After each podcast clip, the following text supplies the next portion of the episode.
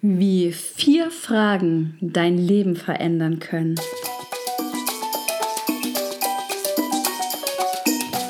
Hallo und herzlich willkommen zum Podcast Heal and Shine. Heute habe ich ein wunderbares Interview für dich mit einer super tollen Frau, Barbara Bakri. Sie hat es von der Pharmaziestudentin zur erfolgreichen Pharmazeutin in der Industrie geschafft und hat dennoch den Sprung in die Selbstständigkeit aus der angeblichen Sicherheit herausgewagt und ist heute selbstständig Coach von The Work mit dem Konzept von Byron Katie. Zusätzlich hat sie sich noch mit drei anderen Frauen zusammengetan und ist somit Mitbegründerin des Instituts für achtsames Führen. Sie hat unglaublich geniale Tipps gebracht, wie du dich aus schwierigen Situationen befreien kannst durch einen Perspektivwechsel und somit diesen Schmerz endlich loslassen kannst. Sei gespannt auf dieses tolle Interview. Viel Spaß!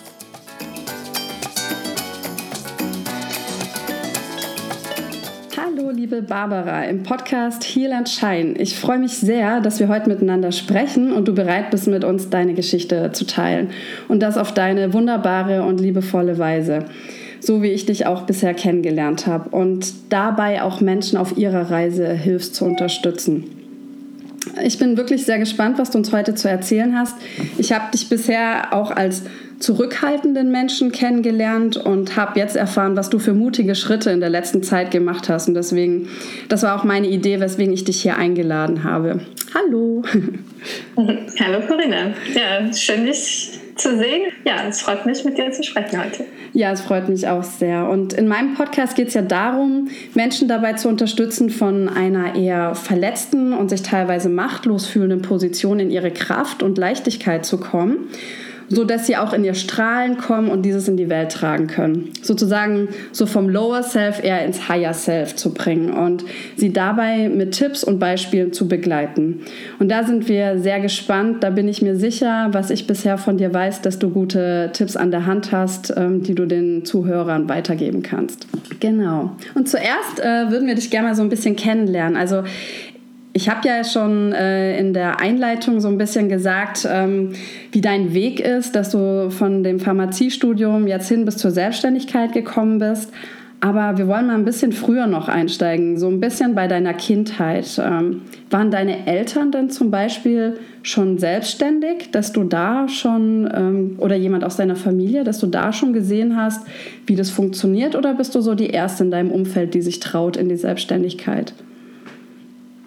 Mm, also ich bin eine der ersten. Also meine Eltern waren beide angestellt. Mhm. Meine Mutter ist Lehrerin, mein Vater Arzt, hat in einem Krankenhaus gearbeitet.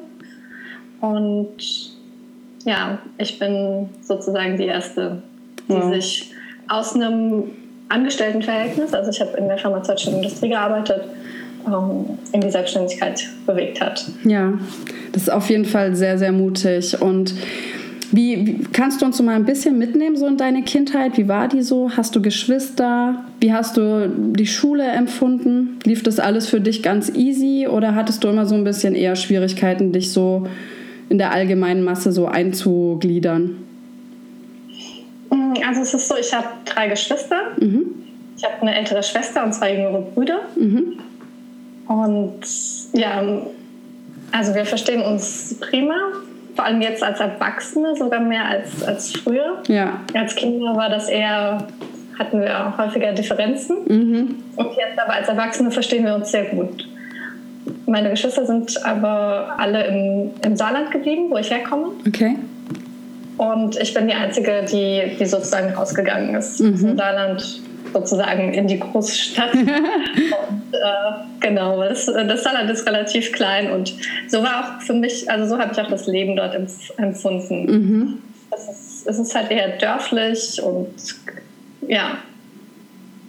Also hast ja, da eigentlich schon so den ersten mutigen Schritt gewagt, ne? So dieses äh, da ausbrechen aus dieser Idylle und äh, dich raus in die große Welt zu wagen, sozusagen, aus dem damaligen Blick. Winkel. Ja, genau. Mhm. Ja.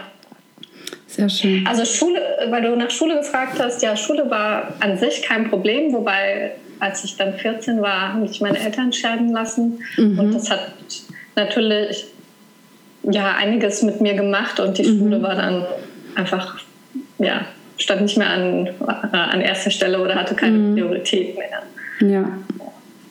Ja, ich konnte es aber noch gut hinkriegen, sozusagen mich dann auch irgendwann wieder, wieder auf die Schule konzentrieren. Meine Lateinlehrerin hat sich auch damals um mich gekümmert, mhm. mir dann Nachhilfe besorgt, sodass sie mich dann wieder auf Schön. den richtigen Weg gebracht hat. Das heißt also, da war schon so ein Einschnitt im Leben, aber du hattest Menschen, die dich da wieder unterstützt haben, ähm, dann klarzukommen. Ja. Sehr schön, sehr schön. Ja, das war so, genau. Das war natürlich eine schwierige Zeit. ja. Ja, das ist, glaube ich, für, immer für die Kinder eine schwierige mhm. Zeit. Aber, aber es ist natürlich, man, reift man auch in so einer schwierigen Zeit. Auf jeden Zeit. Fall. Und vor allen Dingen auch in dem Alter, mitten in der Pubertät. Da hat man ja eigentlich mit sich selber schon genügend zu tun. Da braucht man nicht eigentlich noch, dass so diese sichere Umgebung irgendwie so zerbricht. Das ähm, ist schon eine Herausforderung, denke ich. Und das macht ja auch was mit einem. Also hast du da auch ähm, für dich gemerkt, dass sich was bei dir geändert hat? Bist du so ein Stück schneller erwachsen geworden oder was hat das so mit dir gemacht? Mm. Ja, also erwachsen bin ich, glaube ich, dadurch nicht schneller geworden. Ich war, glaube ich, schon relativ schnell erwachsen. Mhm. Also was heißt schnell? Also relativ früh, weil ich mich auch um meine Geschwister gekümmert mhm. habe wenn, wenn was war. Also ich kann mich erinnern, da war ich relativ klein und mein Bruder hatte Fieber und ich habe ihm dann Badenwickel gemacht. Also da war ich noch klein. Also Schon da so die Pharmazeutin rausgeholt war praktisch. ja, genau. ja, okay. Ja. Mhm. Spannend, okay. Und dann, wie ging es dann weiter? Also, ähm, du sagtest ja schon, du hast es dann einigermaßen gut verkraftet. Wie war das dann mit deinen Geschwistern, das Verhältnis? Seid ihr dann eher zusammengerückt oder hat es da ähm, dann auch Differenzen gegeben, dass der eine war mehr auf der Papa-Seite, der andere auf der Mama-Seite? Wie kann man sich das so vorstellen? Mm, also wir waren tendenziell eher auf der Seite meiner Mutter, mhm. wobei meine, meine ältere Schwester hat sich meinem Vater näher gefühlt. Mhm. Und es war insgesamt einfach eine, eine schwierige Zeit, weil es so auf ja. ja, es war so aufgewühlt bei ja. allen. Ja. Und trotzdem sind wir natürlich auch enger zusammengerückt ja. in der Zeit. Ja. Okay, danke. Ähm, wie wie ging es dann weiter bei dir? Du bist dann ähm, auf dem Gymnasium gewesen? Mhm. Und äh, hast du dann schon damals gewusst, dass du äh, Pharmazie studieren willst? Oder wie war so deine Idee, äh, was du mal machen möchtest? Mm, also es gab zwei Schwerpunkte. Zum einen dieses medizinische, mhm. das medizinische, pharmazeutische und zum anderen auch das psychologische. Also ich hatte, konnte mich erst relativ kurz bevor ich angefangen habe zu studieren, ähm, entscheiden, ob ich jetzt in die pharmazeutische Richtung gehe oder eher in diese psychologische. Also ich hatte auch immer den Wunsch, Psychologin zu werden okay. und habe das dann aber ähm, anders entschieden und habe dann Pharmazie studiert. Also so bei beiden sehe ich ja dann eher sowas in die Richtung Menschen helfen, dass das schon so, so das zentrale Thema bei dir war. Kann ich das so sagen? Ja, ja, das stimmt. Das passt. Das ja. ist ich habe auch früher schon als Kind, habe ich immer gesagt, ich kann sehr gut zuhören. Mhm. Und tatsächlich glaube ich, kann ich das immer noch. Mhm. Das kann ich bestätigen. ja, das stimmt. Das, das mache ich tatsächlich auch immer noch, ja, dass ich, dass ich zuhöre, auf die Menschen achte und ja, auch gerne für sie da bin. Mhm. Ja, ich habe dich auch so kennengelernt, dass du wirklich so eine sehr sensitive Seite hast. Ähm, um auch, denke ich, das Wesen des anderen zu erspüren und da auch Raum gibst, dem anderen Menschen zu sein und du dann an den Stellen andockst, wo du ihm helfen kannst. Das habe ich bei dir immer schon so erspürt und erfahren und das finde ich ganz, ganz toll, wie du das machst. Und da ist es natürlich auch perfekt, ähm, was du heute machst, ähm, in die Richtung, ich sag mal, ähm, auch Menschen zu helfen und zwar dann direkt durch den Coaching-Aspekt ähm, und nicht nur durch Pharmazie, Medikamente indirekt. Ähm, da finde ich den Ansatz persönlich natürlich auch schöner, dass du direkt im Gespräch mit Menschen äh, unterstützt. Ja, ja, das finde ich auch.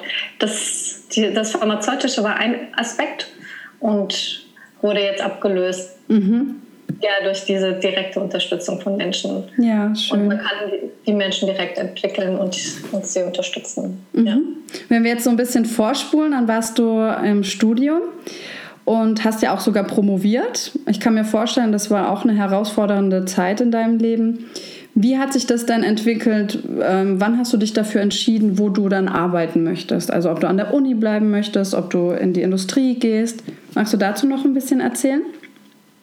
Ja, ich hatte nach dem Studium die Idee, erst in die Industrie zu gehen. Mhm. Ich hatte zwar auch im, im, Studium hat man ja auch das praktische Jahr und da habe ich auch die Apotheke kennengelernt, mhm. was ich auch schön fand, weil ich da mit Menschen arbeiten konnte.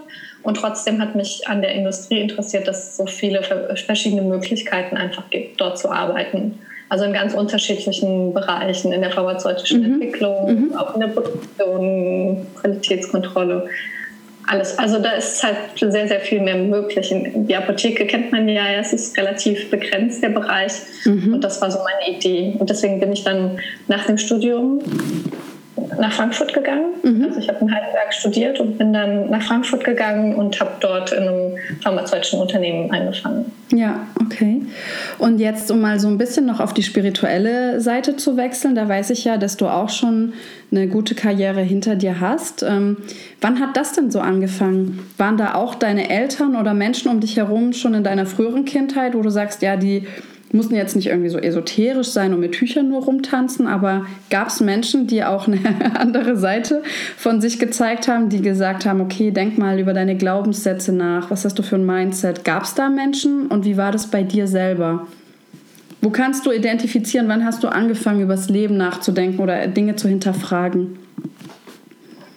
Also das fing an tatsächlich, was ich am besten erinnere, als ich 19 war. Mhm. Da hatte ich einen Freund, der sich mit Spiritualität beschäftigt hat, mhm.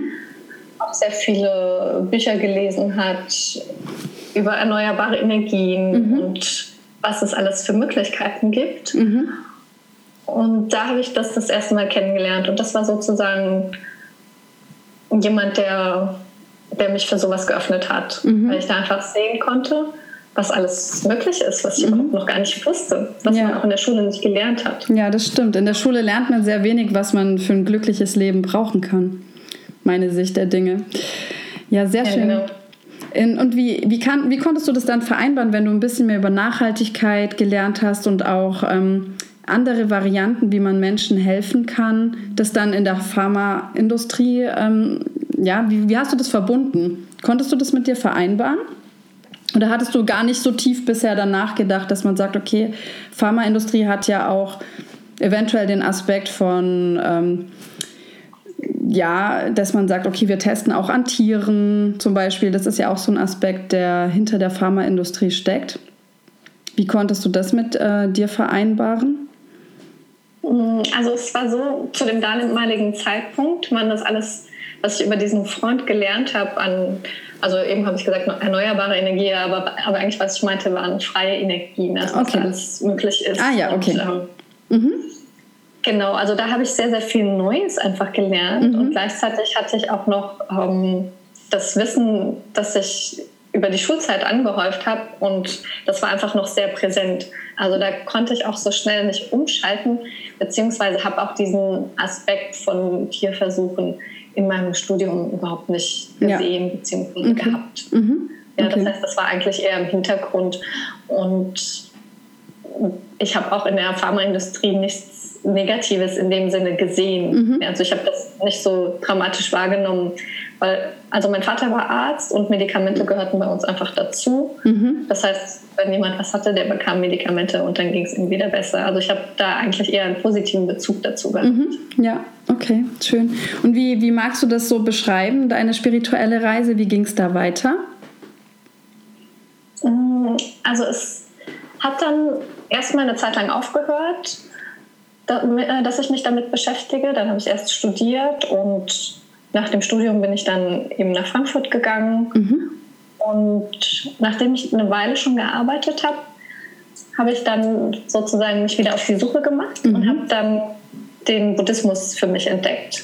Gab es einen speziellen Auslöser, dass du dich wieder auf die Suche gemacht hast? Oder hattest du dann einfach genug Zeit? Weil so ein Studium fordert ja sehr viel ähm, Energie von einem, dass du sagtest, okay, jetzt war einfach wieder mehr Freiraum, nach was Neuem zu suchen. Wie hat sich das so ergeben bei dir?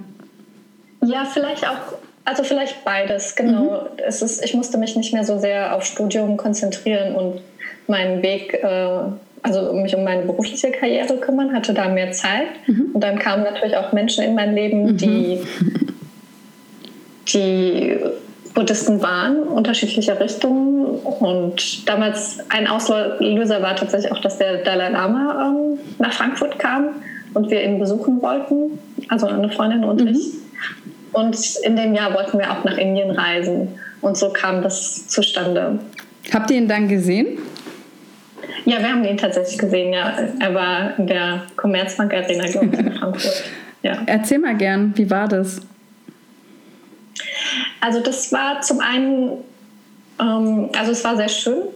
Es war allerdings äh, halt in dieser Commerzbank Arena sehr riesig, also mhm. man war ihm nicht sehr nah. Mhm. Und dann habe ich mich danach einfach weiter beschäftigt, bin mit einer Kollegin auch ähm, ja, zu deren Gruppe gegangen und habe dann weiter im Internet gesucht und habe dann eine Gruppe in Frankfurt ge äh, gefunden, bei der ich mich dann auch aufgehoben gefühlt habe und zu Hause gefühlt habe. Mhm. Und das war der Diamantwegsbuddhismus.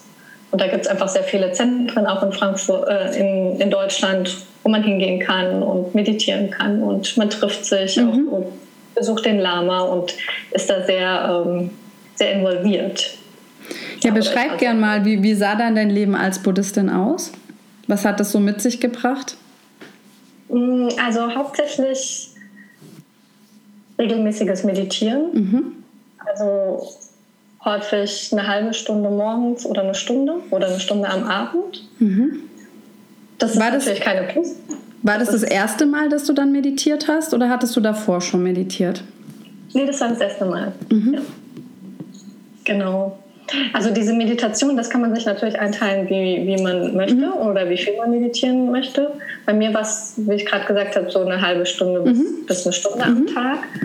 Und hinzu kam dann auch, auch die Belehrung, auch die, das Treffen im Zentrum, die, Medita die gemeinsame Meditation im Zentrum.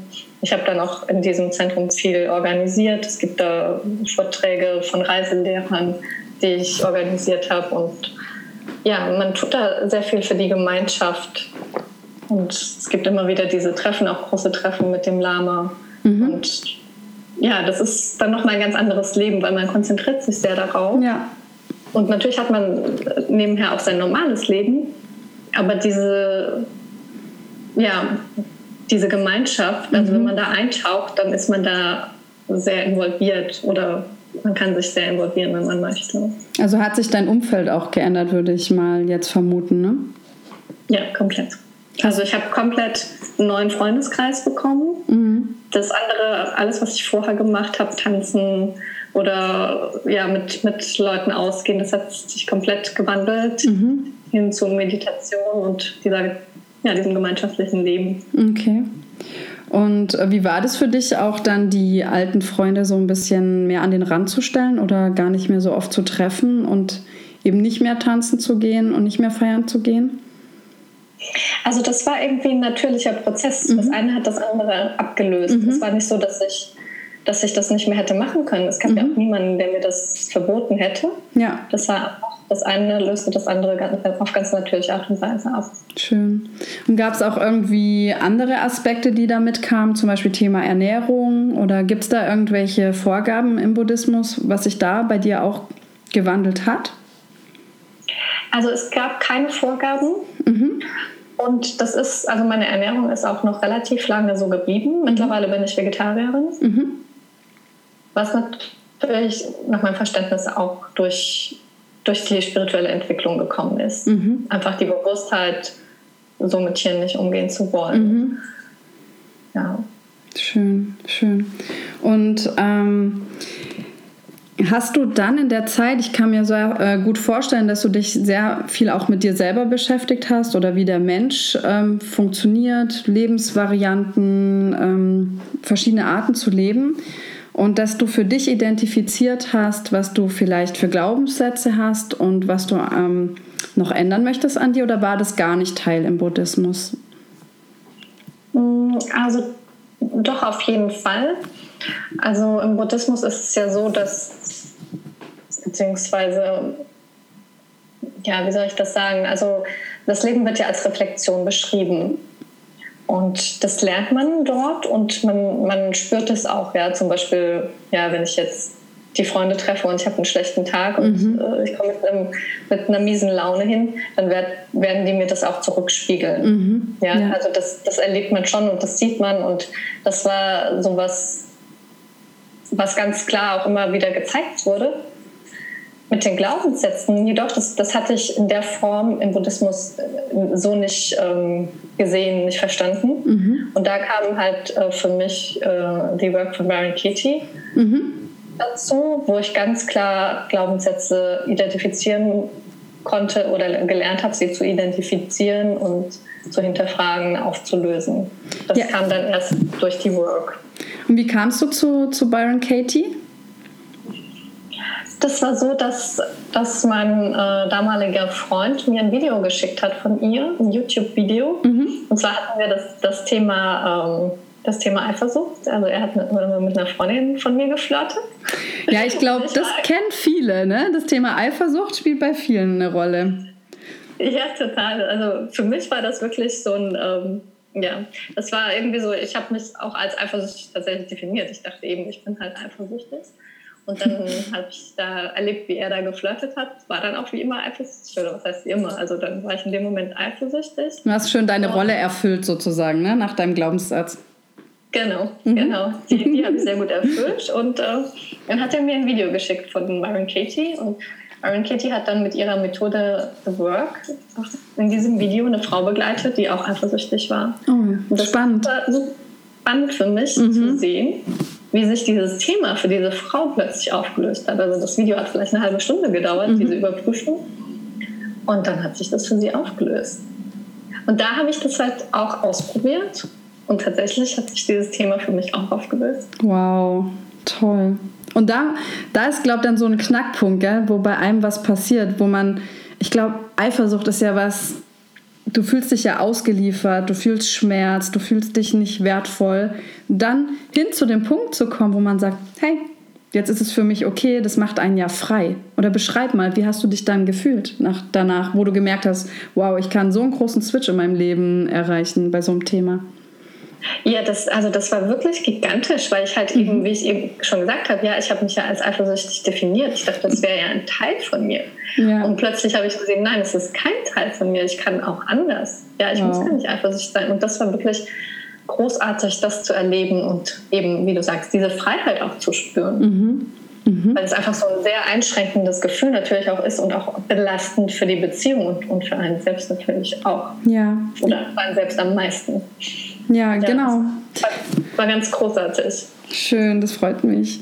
Das ist auch so, du musst ja auch wirklich offen dafür sein. Ne? Du kannst ja nicht auch, ähm, du kannst ja diversen Menschen Videos zu gewissen Themen schicken, aber derjenige muss ja auch erstmal so weit sein, zu sagen, okay, ich lasse mich drauf ein, vielleicht ändert das was. Und da hängt ja auch ganz oft dieser Punkt mit ähm, dieses, okay, vielleicht habe ich nicht zu 1000 Prozent recht oder es könnte noch andere Definitionen, Perspektiven geben, die mich zu meinem Glück hinbringen, anstatt einfach nur stur sein Recht durchzusetzen. Und gerade in der Eifersucht spürt man ja so einen tiefen Schmerz, erstmal einen Schritt zur Seite zu gehen, zu sagen, okay, ich bin offen dafür, zu sehen, vielleicht ist es ja anders.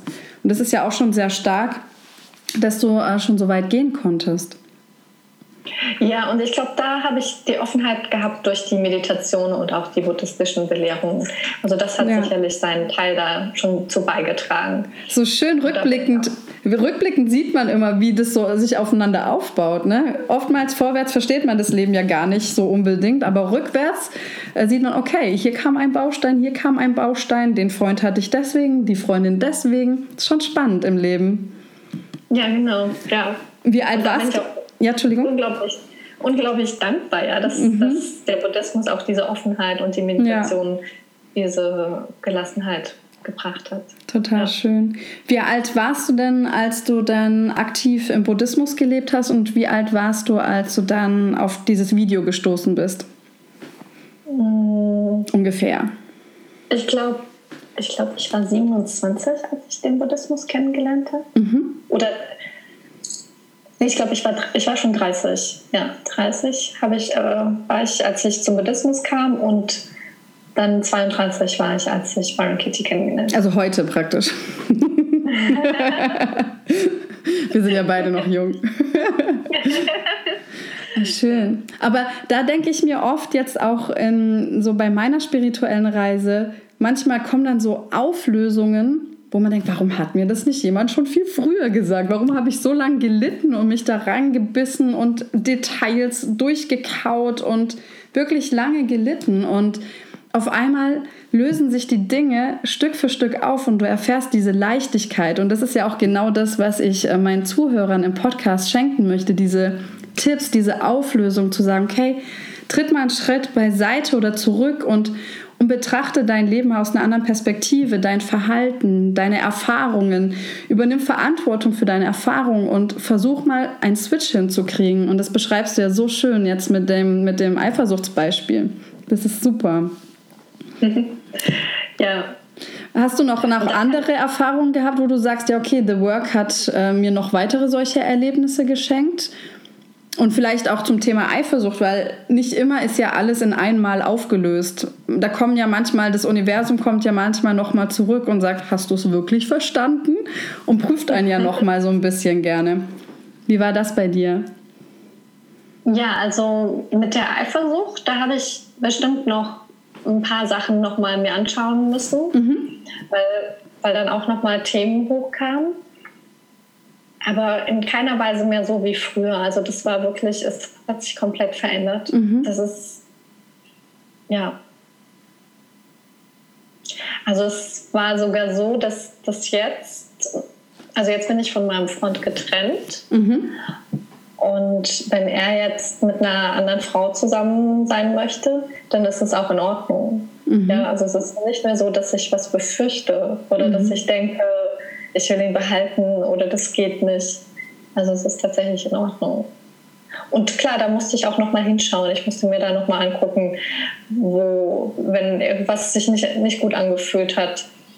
Das konnte ich dann aber mit der Work auch wieder lösen. Und das ist halt das, das Schöne daran, mhm. dass sich solche Dinge auflösen. Okay, weil du jetzt ansprichst mit einer neuen Freundin zusammen, das heißt, die Trennung ist noch gar nicht so lange her dann. Nee, die Trennung ist noch nicht so lange her. Also mhm. ich würde mal sagen, vier bis sechs Wochen maximal. Und, und gleichzeitig ist die Trennung noch gar nicht, gar nicht wirklich durch sozusagen, mhm. weil also ich bin noch nicht ausgezogen. Ich lebe zwar jetzt in Berlin, aber ich habe noch keine Wohnung. Das heißt, ich bin noch nicht, äh, also ich habe natürlich jetzt eine Wohnung, ja, ich wohne bei einem Freund, aber ich habe ähm, noch keine eigene Wohnung. Das heißt, ich bin von zu Hause auch noch nicht ausgezogen. Genau. Ja, okay, spannend. Aber ihr wart jetzt mehrere Jahre zusammen, ist das richtig?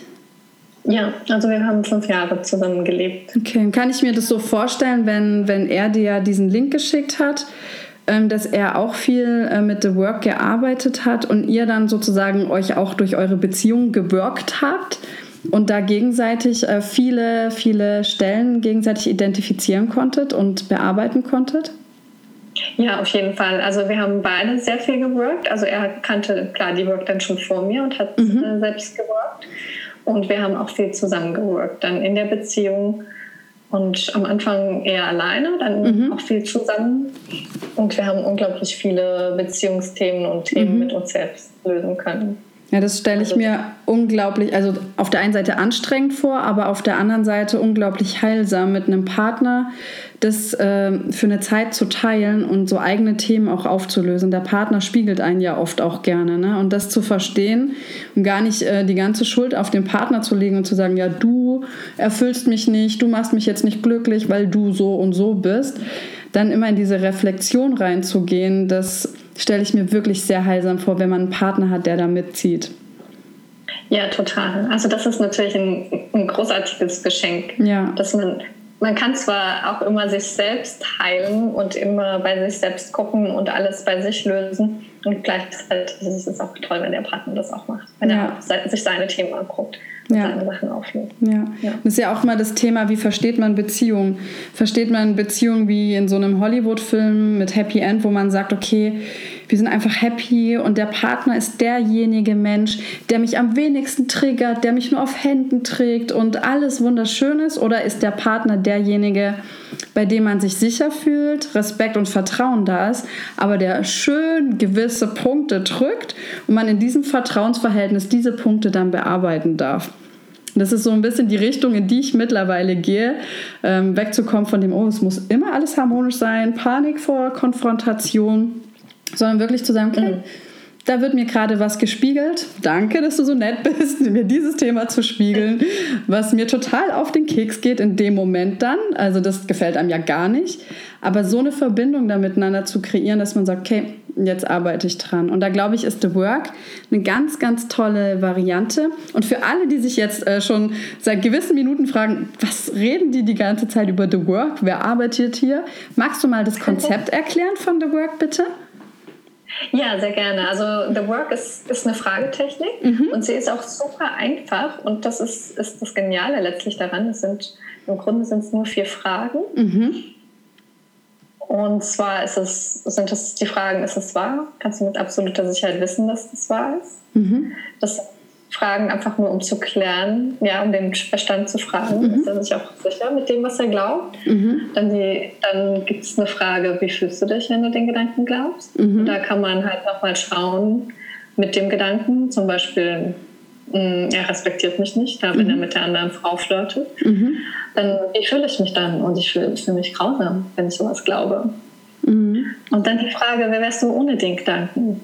Ohne den Gedanken, er respektiert mich nicht, wenn er mit ihr flirtet. Ja, wollen wir das mal kurz durchspielen? Ich, ich bin jetzt eine eifersüchtige Freundin und ähm, genau, komme zu dir als Coach mhm. und schildere dir meine Situation und das eigentlich, was du gesagt hast, ja, ich sehe, er flirtet mit anderen, ich leite daraus ab, er respektiert mich nicht, er liebt mich wahrscheinlich gar nicht so, wie ich das ähm, mir erhofft habe und bin total verzweifelt.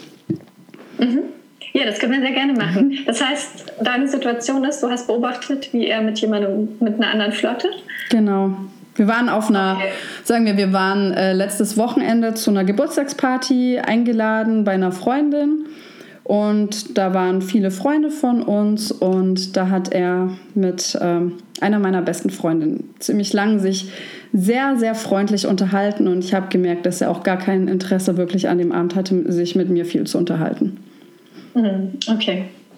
Und dein Glaubenssatz wäre, er respektiert mich nicht?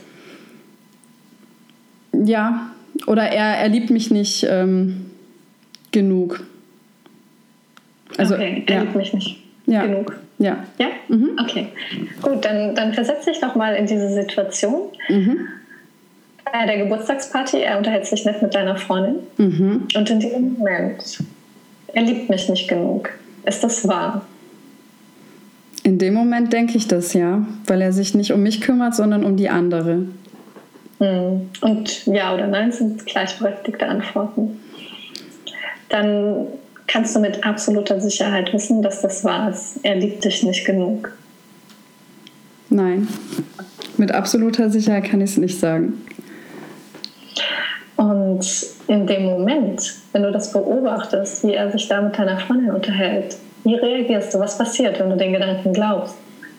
Er liebt mich nicht genug. Das tut weh. Und das, das manifestiert sich sozusagen als Realität. Also wenn ich jetzt bei deiner anderen Frage, dieses kann ich das mit absoluter Sicherheit sagen, kommt so in mir das hoch, okay, vielleicht ist es seine Art, seine Liebe zu zeigen oder einfach nur ein Moment, wo er einfach sich mit einer anderen Person unterhalten möchte. Und aus dieser Momentaufnahme kreiere ich mir so diese, diese Realität, die sich immer weiter bildet äh, und ich dann auf einmal davon überzeugt bin, dass er mich nicht liebt. Mhm. Und das fühlt sich gar nicht gut an, ne? in dem genau, Moment. Genau, weil man das ja immer weiterspinnt und dann so ein Worst-Case-Szenario durchgeht und man eigentlich schon sieht, wie der mit der anderen, wenn es blöd läuft, irgendwie zusammen ist, Kinder kriegt, heiratet und bald zusammen wohnt. wie das da in manchen Köpfen ja, dann so genau, abläuft. Der, der wandert und ja. geht in Geschichten und in Stories, die einfach total wehtun. Genau, und gar nicht stattfinden eigentlich gerade in dem Moment, ja. Genau, ja. Und das ist, das, das ist halt das, was wir tun und was so schmerzhaft ist. Mhm. Und da geht die Work weiter und die nächste Frage wäre in dem Moment, wenn du ihn da siehst, wer wärst du ohne den Gedanken, er liebt mich nicht genug? Dann wäre ich wahrscheinlich einfach eine entspannte Freundin von ihm, Partnerin, die sich gerade um sich selber kümmert und guckt, dass sie selber einen spannenden Gesprächspartner findet oder das macht, wonach mir gerade ist und einfach wesentlich entspannter und schmerzfreier ist. Mhm. Ja. Und da sieht man sehr schön halt, mit dem Gedanken ist es total anstrengend und schmerzhaft. Mhm. Und ohne den Gedanken konzentriert man sich auf, auf sich und ist bei sich. Ja. Und hat auch Vertrauen. Ja. Und man muss nicht in diese Geschichte gehen, die eben zum Heiraten Kinder kriegen mit der anderen führt. Ja? ja. Total weit weg aus, aus dieser Geburtstagssituation heraus. Aber das passiert ja, denke ich, dann oft auch bei Paaren. Der eine hat schon diese Geschichte weitergesponnen, was alles passiert und kommt dann mit diesem Schmerz und dieser Last als Vorwurf auf den anderen, wenn die von der Party gehen oder man macht dort, wenn es blöd läuft, noch eine Szene und der andere versteht gar nicht, was los ist, was jetzt so schlimm war. Und bei dem anderen hat sich schon so hochgeschaukelt, ne? Ja, genau, mhm. genau. Und das führt natürlich zu Problemen. Ja. Und jetzt können wir ähm, diese, diesen Glaubenssatz umkehren. Mhm. Und zwar gibt es da drei verschiedene Umkehrungen. Einmal zu dir selbst, zum anderen und das Gegenteil. Mhm. Und wir fangen mal zu dir selbst an. In diesem Moment, ich liebe mich nicht genug. Das ist eine Umkehrung. Oh, krass. Das ist, das ist ein richtig guter Mindshift. Mhm. Ja, kannst wow. du das finden? Und Beispiele dafür nennen, wie das war, als ich liebe mich selbst nicht genug.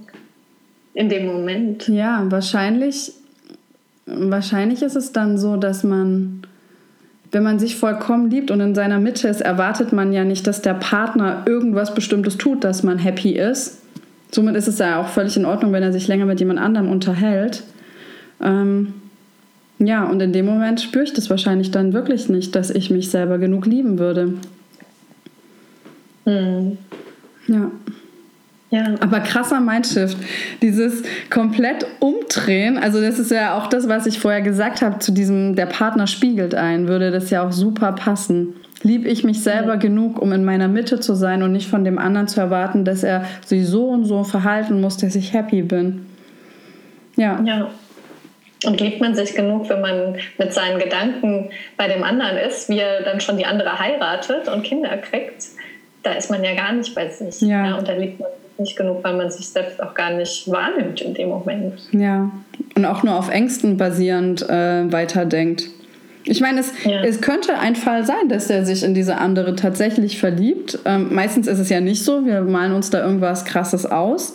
Ähm, aber selbst wenn es so wahr wäre, wenn ich mich äh, vollkommen liebe, dann wäre das ja auch in Ordnung, wenn man sich irgendwann trennt und dann bin ich klar, wenn ich einen Menschen verliere, mit dem ich eine Partnerschaft hatte und schon mehr aufgebaut habe, fehlt erstmal was.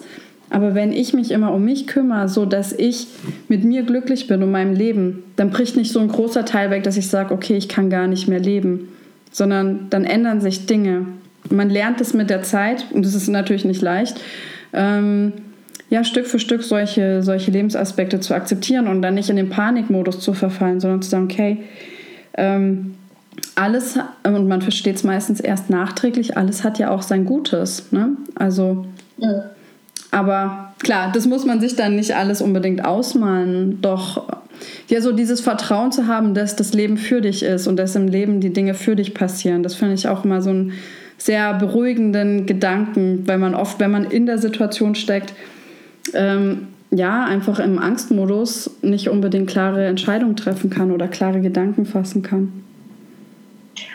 Ja, das stimmt. Und vor allem, wenn man, also wenn wir auch jetzt nochmal in diese Situation mhm. zurückgehen, mhm. Also ich liebe mich nicht genug. Ich bin in dem Moment ja nur bei meinem Partner. Und wenn ich mich lieben würde, dann wäre ich bei mir. Ja. ja, da könnte ich vielleicht sogar völlig entspannt zu den beiden gehen. Ich könnte mich mit den beiden mhm. unterhalten. Und ich wäre nicht die eifersüchtige Freundin, die rumzickt und sich beschwert und beklagt, sondern ich bin total in meiner Freude. Ich genieße den Abend. Und ich habe natürlich auch für die Beziehung, ich wirke natürlich auch ganz anders auf den ja. Partner. Ja, genau. Ja, du fühlst ja von mir viel angezogener, wenn ich, wenn ich bei mir bin und mich selbst liebe und nicht an ihn ziehe und sage, ne, du musst mich lieben, du musst mich bestätigen. Ja. Ja, dann ist er ja natürlich, ähm, ja, dann, dann schiebe ich ihn ja quasi von mir weg. Ja, es ist ja auch unangenehm von ihm, diese, das immer zu spüren, dieses du musst jetzt dies und das machen oder eigentlich, was du gerade machst, ist jetzt wieder falsch und du machst mich gerade nicht glücklich und diese ganzen Vorwürfe, die ja da sich schon eigentlich aufbauen, ne? Das reicht ja manchmal schon, bei manchen Paaren sieht man das, da reicht ja nur schon ein Blick von dem Partner, dass man so dem schon zeigt, so, äh, was du gerade machst, äh, passt mir gar nicht. Und dann läuft bei dem ja auch ein Film ab, oh, nachher gibt es wieder Stress, jetzt habe ich wieder dies und das. Und dann versucht mhm. man sich für den Partner zu verbiegen, was ja auf Dauer auch nicht äh, gesund ist und nicht, nicht wirklich eine erfüllte, freie Beziehung äh, mit sich bringen kann. Genau. Ja. Okay. Und wenn du magst, können wir noch, äh, es gibt ja noch zwei Umkehrungen, mhm. wenn du magst, können wir uns die auch noch anschauen. Gerne, ich glaube, die sind wirklich das Wichtige, weil das eine ist ja diese Frage, ähm, dieses, ja, ist das wirklich wahr? Okay, das kann man sich in dem Moment vielleicht auch fragen, aber da sind ja so Sachen oder so kleine Tierchen im Kopf, die so sagen, ja, das ist wahr, das ist wahr. Deswegen dieser Mindshift äh, mit diesem... Ähm, das sich auf sich beziehen, fand ich schon richtig gut. Deswegen gerne noch die anderen beiden. ja, also die, die zweite Umkehrung wäre dann, ich liebe ihn nicht genug. Hm, auch nice. wow. In diesem Moment kannst ja. du das finden, mhm. wie du ihn dann nicht genug liebst. Ja, also total. Wenn ich da jetzt in die Situation reingehe, in diese fiktive Situation, ähm, mhm. Dann auf jeden Fall, weil er macht ja gerade das, was ihm gefällt. Also er, er handelt ja nach seinem freien Willen und meist, die meisten Menschen machen ja nichts aus Böswilligkeit, sondern einfach aus gutem Gewissen und Wissen. Und wenn er gerade Lust hat, sich mit der Person zu unterhalten, wird er nicht im Kopf haben, oh, ich unterhalte mich jetzt mit dieser anderen, weil ich meine Freundin nicht genug liebe. Ja, und mhm. wenn man den anderen so liebt, wie er ist und dann eben auch akzeptiert, wie er ist, ähm, gehört natürlich auch dazu, zu akzeptieren und zu lieben, wie er sich halt verhält. Würde ich ihn genug lieben, würde ich auch ihm genügend Vertrauen schenken, zu sagen, okay, das hat nichts mit uns gerade zu tun. Ja. Und auch nicht mit, mit seiner Liebe. Ja. Ja. ja. Und selbst, äh, es kann ja noch der dumme Fall dazukommen, dass man sich tatsächlich davor gestritten hat vor der Party. Das macht es dann natürlich noch eine Spur schärfer das Ganze, wo man dann doch denkt, oh, vielleicht äh, orientiert er sich direkt schon um. Das würde ja noch so ein äh, Profi-Level jetzt sozusagen ähm, antriggern. Ähm, aber selbst da so in das Vertrauen zu gehen, zu sagen, okay, ähm, ich liebe ihn und ähm, wir können die Dinge auch später besprechen, wenn was ist und ihn erstmal so für sich lassen, wie, wie er jetzt in dem Moment agieren möchte und ihm Freiraum geben und das Schöne ist ja eigentlich sowieso immer, dass man den anderen freilässt und er freiwillig zurückkommt und nicht, weil man ihn irgendwie eingecasht hat und irgendwie einge, äh, eingewickelt hat in irgendwelche Ängste und ähm, Vorwürfe und Regeln, die man aufgestellt hat in der Beziehung. Ja, ja, das, das hört sich gut an, ja. Auf jeden Fall schon zwei sehr geniale Umkehrungen, muss ich sagen. Beide man ist ja so bei sich, ne? Man ist ja so sehr bei sich und mit Vorwurf auf den anderen. Und beide mhm. Varianten waren jetzt so, dass es wirklich so einen Perspektivwechsel gibt. Ähm, sehr genial. Wie ist denn die dritte Variante? Ja, die dritte Variante ist dann die ins Gegenteil. Mhm. Er liebt mich genug. Oder er liebt mich sehr, könnte man auch sagen. Und ja, wie könnte das wahr sein in dem Moment? Er liebt mich sehr oder er liebt mich genug, auch wenn er da steht und sich mit einer Freundin unterhält. Ja, dass das gar nicht wirklich was mit uns zu tun hat, wenn er sich mit einem anderen Menschen unterhält und er sich bei mir so sicher fühlt und mir so sehr vertraut, dass er weiß, dass es völlig in Ordnung ist, wenn er sich mit einem anderen Menschen unterhält. Ja, ja, es hat überhaupt nichts zu bedeuten. Man ist ja auf einer Party und da gibt es ja nicht ähm, die Regel, keine Unterhaltung mit Fremden. Das wäre ja langweilig für die Party. Ja? Das ja. gehört irgendwie dazu und es hat nichts mit der Beziehung zu, zu tun. Ja, ja. Und jetzt ist es natürlich eine fiktive Situation, aber ansonsten, wenn es jetzt eine reale Situation wäre, dann würdest du sicher viele Beispiele finden, mhm. wie dich genug liebt oder sehr genau. sogar. Genau. Also da dann wieder reinzugehen, sich an Momente zu erinnern, wo, wo man diese Liebe gespürt hat. Genau. Mhm. Und auch es ist dann auch in so einem Moment, kann man dann auch nochmal genau gucken, ja, wie hat er vielleicht vorher geguckt oder hat er dir einen Sekt äh, geholt oder was auch immer. Was hat er für, für Dinge getan, die seine mhm. Liebe zeigen, mhm. die du in dem Moment aber schon gar nicht mehr wahrnimmst, mhm. weil du so fokussiert bist auf diesen einen Moment, wo er sich da unterhält. Oh, ja. Und durch die Work macht man sich dann all dieser Dinge wieder bewusst. Mhm. Weil wenn man so ähm, belastenden Glaubenssatz hat, dann ist man wie, wie in so einem Tunnel und man sieht ja. nur das ein. Und diese Umkehrungen, die machen, die öffnen wieder den Blick und der Blick mhm. wird wieder breit und man sieht wieder Dinge, die man vorher nicht gesehen hat. Wow, schön. Ja, super Beispiel. Vielen Dank, liebe Barbara. Total toll. Also ich werde mal jetzt versuchen, das noch öfter anzuwenden, wenn ich merke in Situationen, wo mich was triggert, dass ich äh, diese Fragen stelle und ähm, wirklich mal diese andere Perspektive ein, einnehme. Das ist wirklich äh, sehr, sehr genial. Und ähm, ja, da haben wir jetzt ja eigentlich schon identifiziert, dass du wirklich selber auch für dich so mit Stück für Stück in deinem Leben Glaubenssätze in Frage stellst. Ist das richtig? Wenn man einmal ja. dieses Konstrukt kennengelernt hat, kann ich mir vorstellen, es kommt wieder ein Schmerz und man denkt, Moment, da gibt es doch eine Lösung. Vielleicht kann ich was wieder auflösen, oder? Wie lief das ja, dann so total. bei dir ab? Genau, also seit, äh, tatsächlich seit ich äh, die Work kennengelernt habe, da habe ich gerade am Anfang sehr, sehr viel geworkt, weil es einfach auch stressig war zu dieser Zeit, auch mit meinem damaligen Freund, der damals noch nicht mein Freund war. Mhm. Also das war sehr, sehr stressig. Da mhm. hatte ich viele Ideen, was funktioniert oder was nicht funktioniert mhm. oder dass es so gar nicht funktioniert. und da war ich sehr, sehr dankbar für die Work und, und dafür, dass ich da ein Tool hatte, ja. meine Konzepte aufzulösen, ja. die so einschlägend waren. Ja, ja und, und das habe ich immer wieder angewandt. Also auch als wir dann zusammengezogen sind. Und mhm. auch sein Stiefsohn war äh, bei uns und ich liebe ihn total. Und ich konnte trotzdem, also ich hatte trotzdem auch Themen mit ihm, mhm. die konnte ich lösen. Und so konnte sich unser Verhältnis einfach intensivieren und wir haben uns miteinander wohlgefühlt. Schön. Also das war auch total schön, ja, also ja. wunderbar. Und auch im Job, es waren so viele Sachen, die die mich getriggert haben. Mhm. Und dann konnte ich das immer wieder mit der Work anschauen. Super schön.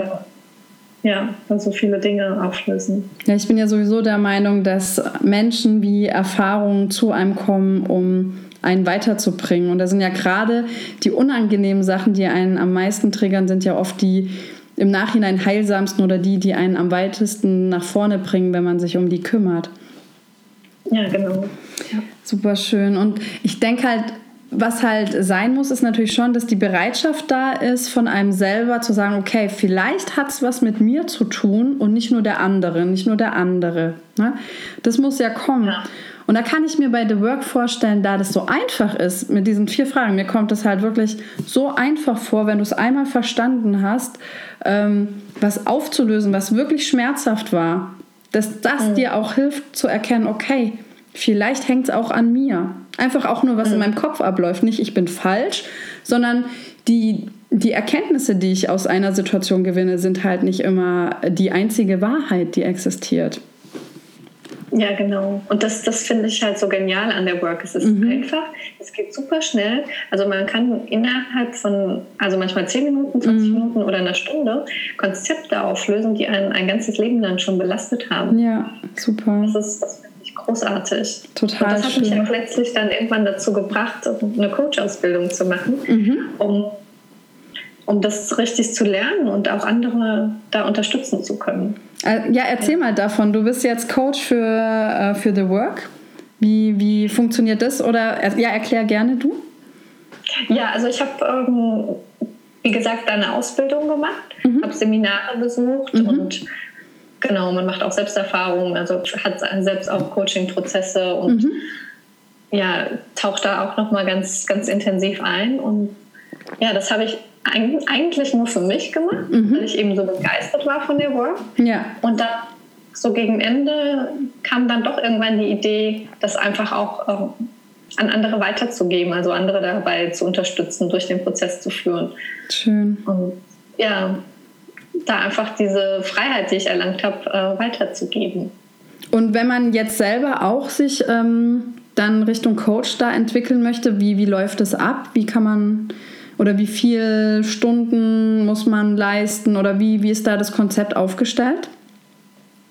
Also es gibt Ausbildungsmodule, zwei mhm. Ausbildungsmodule, die man äh, besuchen muss. Die dauern jeweils eine Woche. Mhm. Und das hängt natürlich aber vom, vom Lehrcoach, also von dem Trainer ab, mhm. der die Ausbildung anbietet. Mhm. Bei mir war, war, es so, dass es halt äh, jeweils eine Woche war. Mhm. Dann hatte ich noch ein Intensivseminar gemacht von sieben Tagen und dann braucht man noch Einzel, Einzeltage von mhm. anderen Coaches, anderen Lehrcoaches, damit man oder auch ja, Lehrcoaches oder Coaches, damit man einfach auch andere Lehrer kennenlernt. Ja. Und weil jeder arbeitet natürlich ein bisschen anders.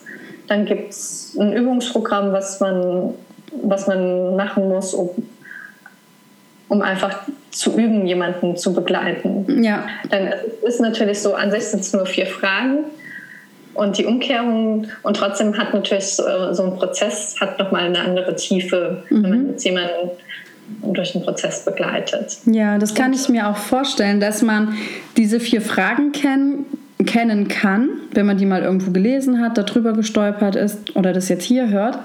Aber dass es am Anfang bestimmt auch unangenehm ist, sich den Themen zu stellen oder dass es wirklich einfacher ist mit einem Partner bzw. einem Coach, ähm, das zu erarbeiten, weil dieser Coach natürlich einen da durchführen kann durch diesen unangenehmen Prozess. Oft ist es ja unangenehm, da alleine hinzuschauen. Und so wie du mich jetzt auch gerade durchgeführt hast, auf einmal muss ich nicht jetzt diese, diese Rolle äh, spielen, die mir dann selber diese Frage stellt, sondern es ist nochmal jemand anderes, der, der auch schon so ein bisschen einen führen kann und in die richtige Richtung bringen kann, wenn man selber nicht draufkommt. Weil es gibt ja auch Situationen, da sind Vorwürfe im Raum, da ist Schuld im Raum, das ist so verhaftet im Kopf.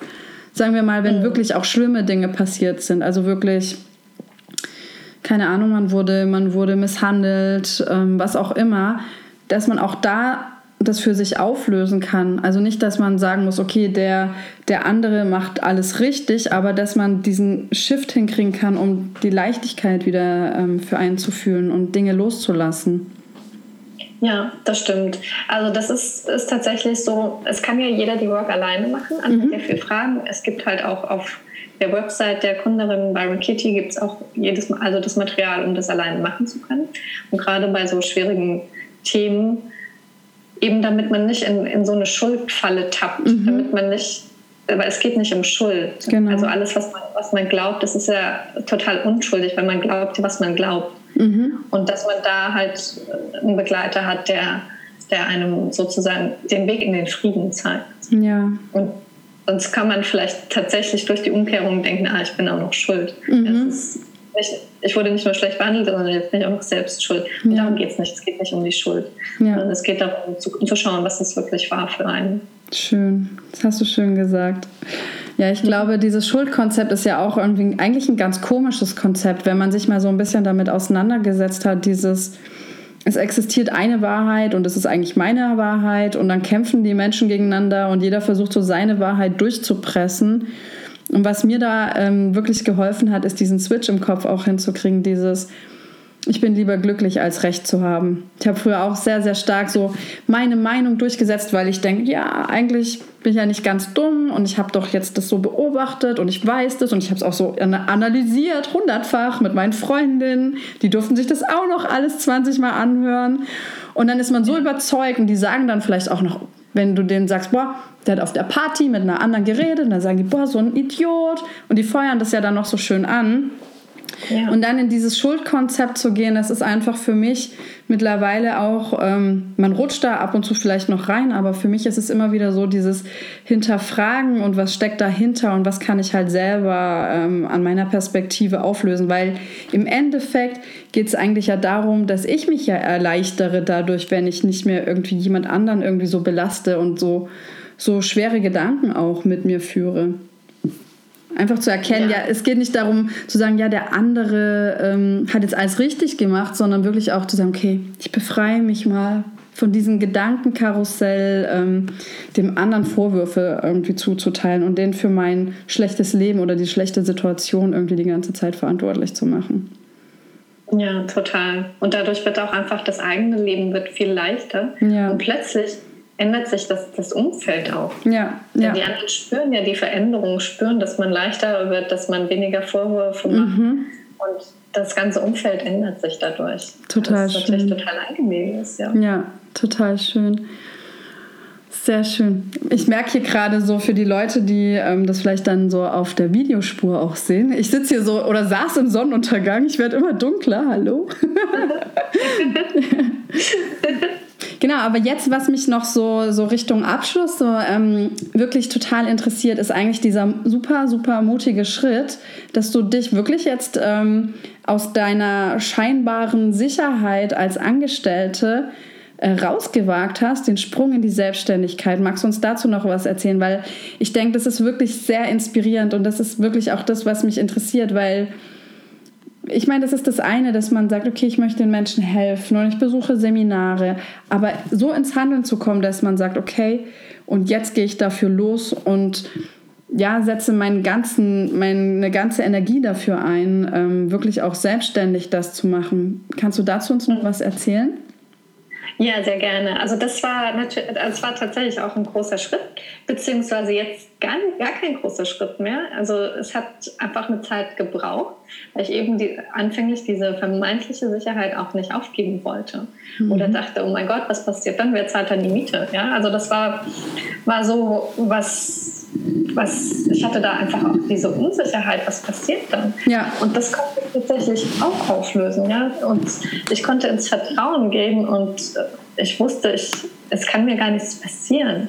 Schön. Dann habe ich tatsächlich auch mich entschieden, meine Festanstellung zu kündigen und als Coach zu arbeiten und die Work in die, in die Welt zu bringen. Super schön. Wie lange hat es gedauert von dem ersten Mal, wo du gedacht hast, hm, vielleicht wäre das was, bis hin, wo du das dann wirklich gemacht hast?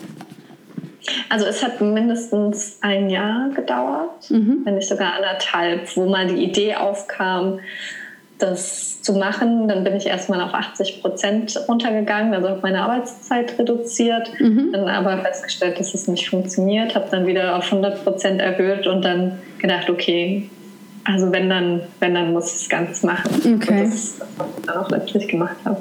80 Prozent hat nicht funktioniert, weil aus welchen Gründen? Ja, einfach, weil es war einfach zu viel Arbeit da. Mhm. Und Hast trotzdem 100 Prozent gearbeitet und 80 Prozent Gehalt gekriegt, oder?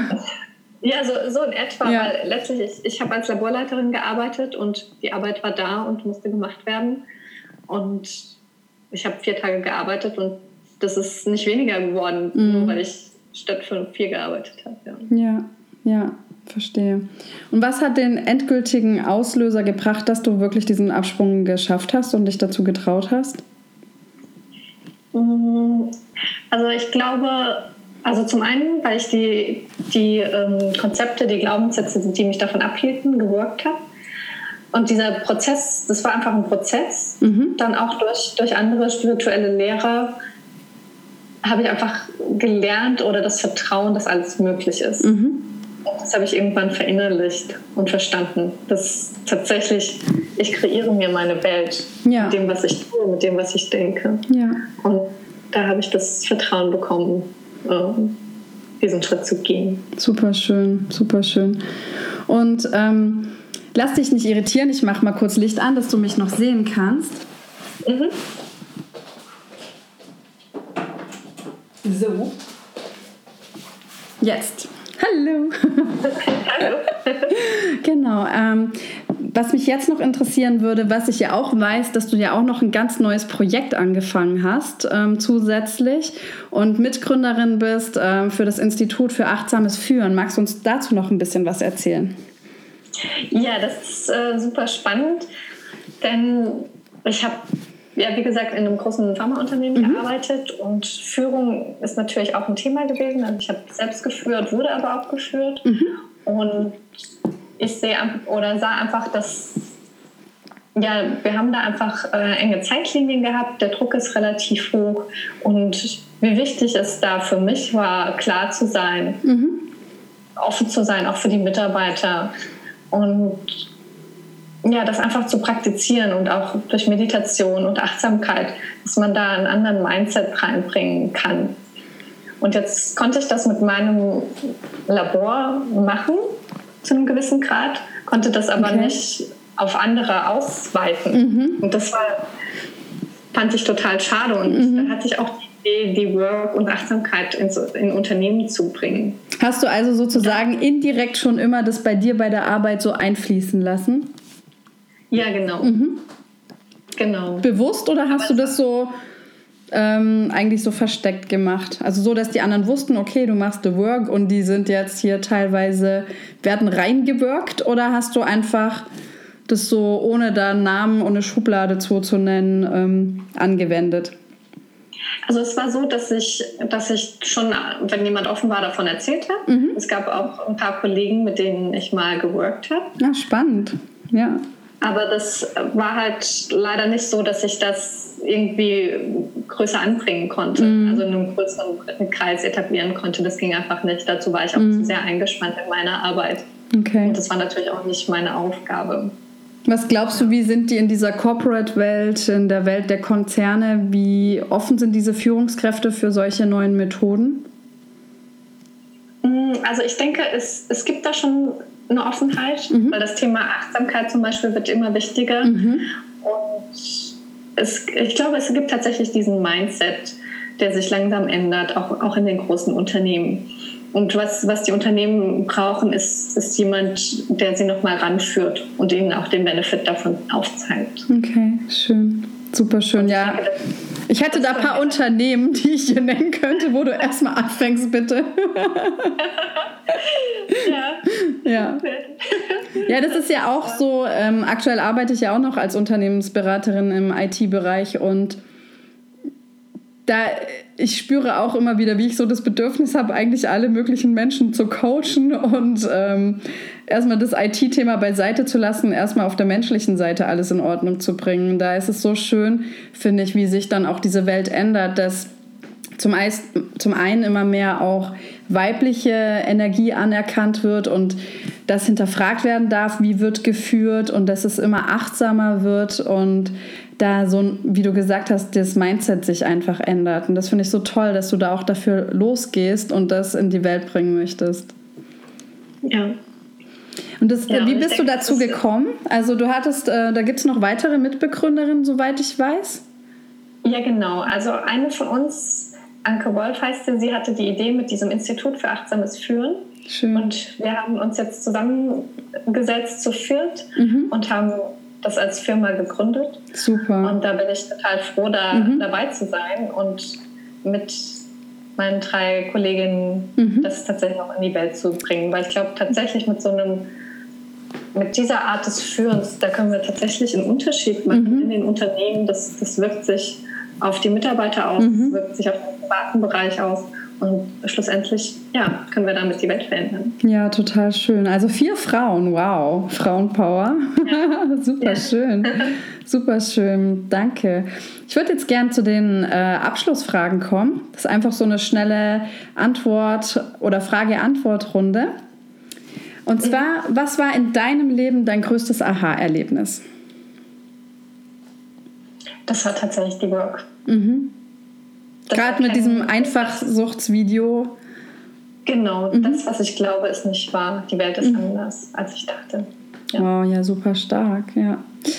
Okay, und was ist, ja, und das ist, beantwortet es wahrscheinlich auch schon, äh, was ist für dich eine super wirkungsvolle Methode, um sich von so einer verletzten, schweren Seite hin in die Leichtigkeit zu bewegen? Ja, auf jeden Fall Work. Bei allem jetzt einfach immer die gleiche Antwort. Das ist sehr gut, sehr gut. Super schön.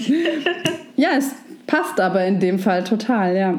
Und ähm, noch eine Frage, was ist deine Vision für die Zukunft? Ähm, kann für dich selber sein, dein Umfeld oder für das gesamte Universum? Mm, tatsächlich ist meine Vision mit der Work den Menschen ja, Frieden zu bringen. Frieden mhm. im eigenen Geist, Frieden für das Umfeld und ein glücklicheres Leben damit. Schön. Oh, super, super schön. oh, genau, da, da schwebe ich gleich mit auf dieser Welle. Das ist so schön, dass du dafür losgehst. Und jetzt ja. die letzte Frage. Ähm, Noch eine Botschaft, die du nach draußen schicken willst an die Zuhörer. Gibt es noch irgendwas, was du mitgeben möchtest? Ja, dass alles möglich ist und dass das Leben tatsächlich sich so entwickelt, wie man es möchte, wenn man dafür einsteht. Oh, ich habe voll Gänsehaut.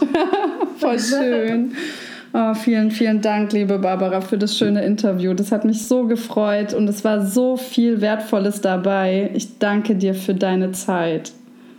Danke dir ganz herzlich, Corinna. Ich fand es total schön mit dir. Ich auch. Und noch so ganz zum Abschluss, wo kann man dich denn finden, wenn jetzt Leute sagen, wow, The Work, das hört sich super an, die Barbara ist so sympathisch, ich möchte mit der arbeiten oder ich habe eine Führungskraft, die braucht auf jeden Fall Hilfe. Wie kann man da auf dich zukommen? Ja, auf jeden Fall. Ähm, Kontaktdaten sind auf meiner Website, mhm. beziehungsweise auf der Website für achtsames Führen. Mhm. Stelle ich in die Show Notes dann einfach rein, die Links? Mhm. Also wir sind auch auf Facebook, auf mhm. Instagram. Genau. Okay. Da kann, kann man uns finden oder mich finden. Ach super. Vielen, vielen, vielen Dank. Danke und, dir. und wenn euch das Interview richtig gut gefallen hat, dann freuen wir uns darüber, wenn du uns eine super grandiose Bewertung auf iTunes gibst und uns somit hilfst, dass diesen Podcast noch viel mehr Menschen hören können. Danke und tschüss.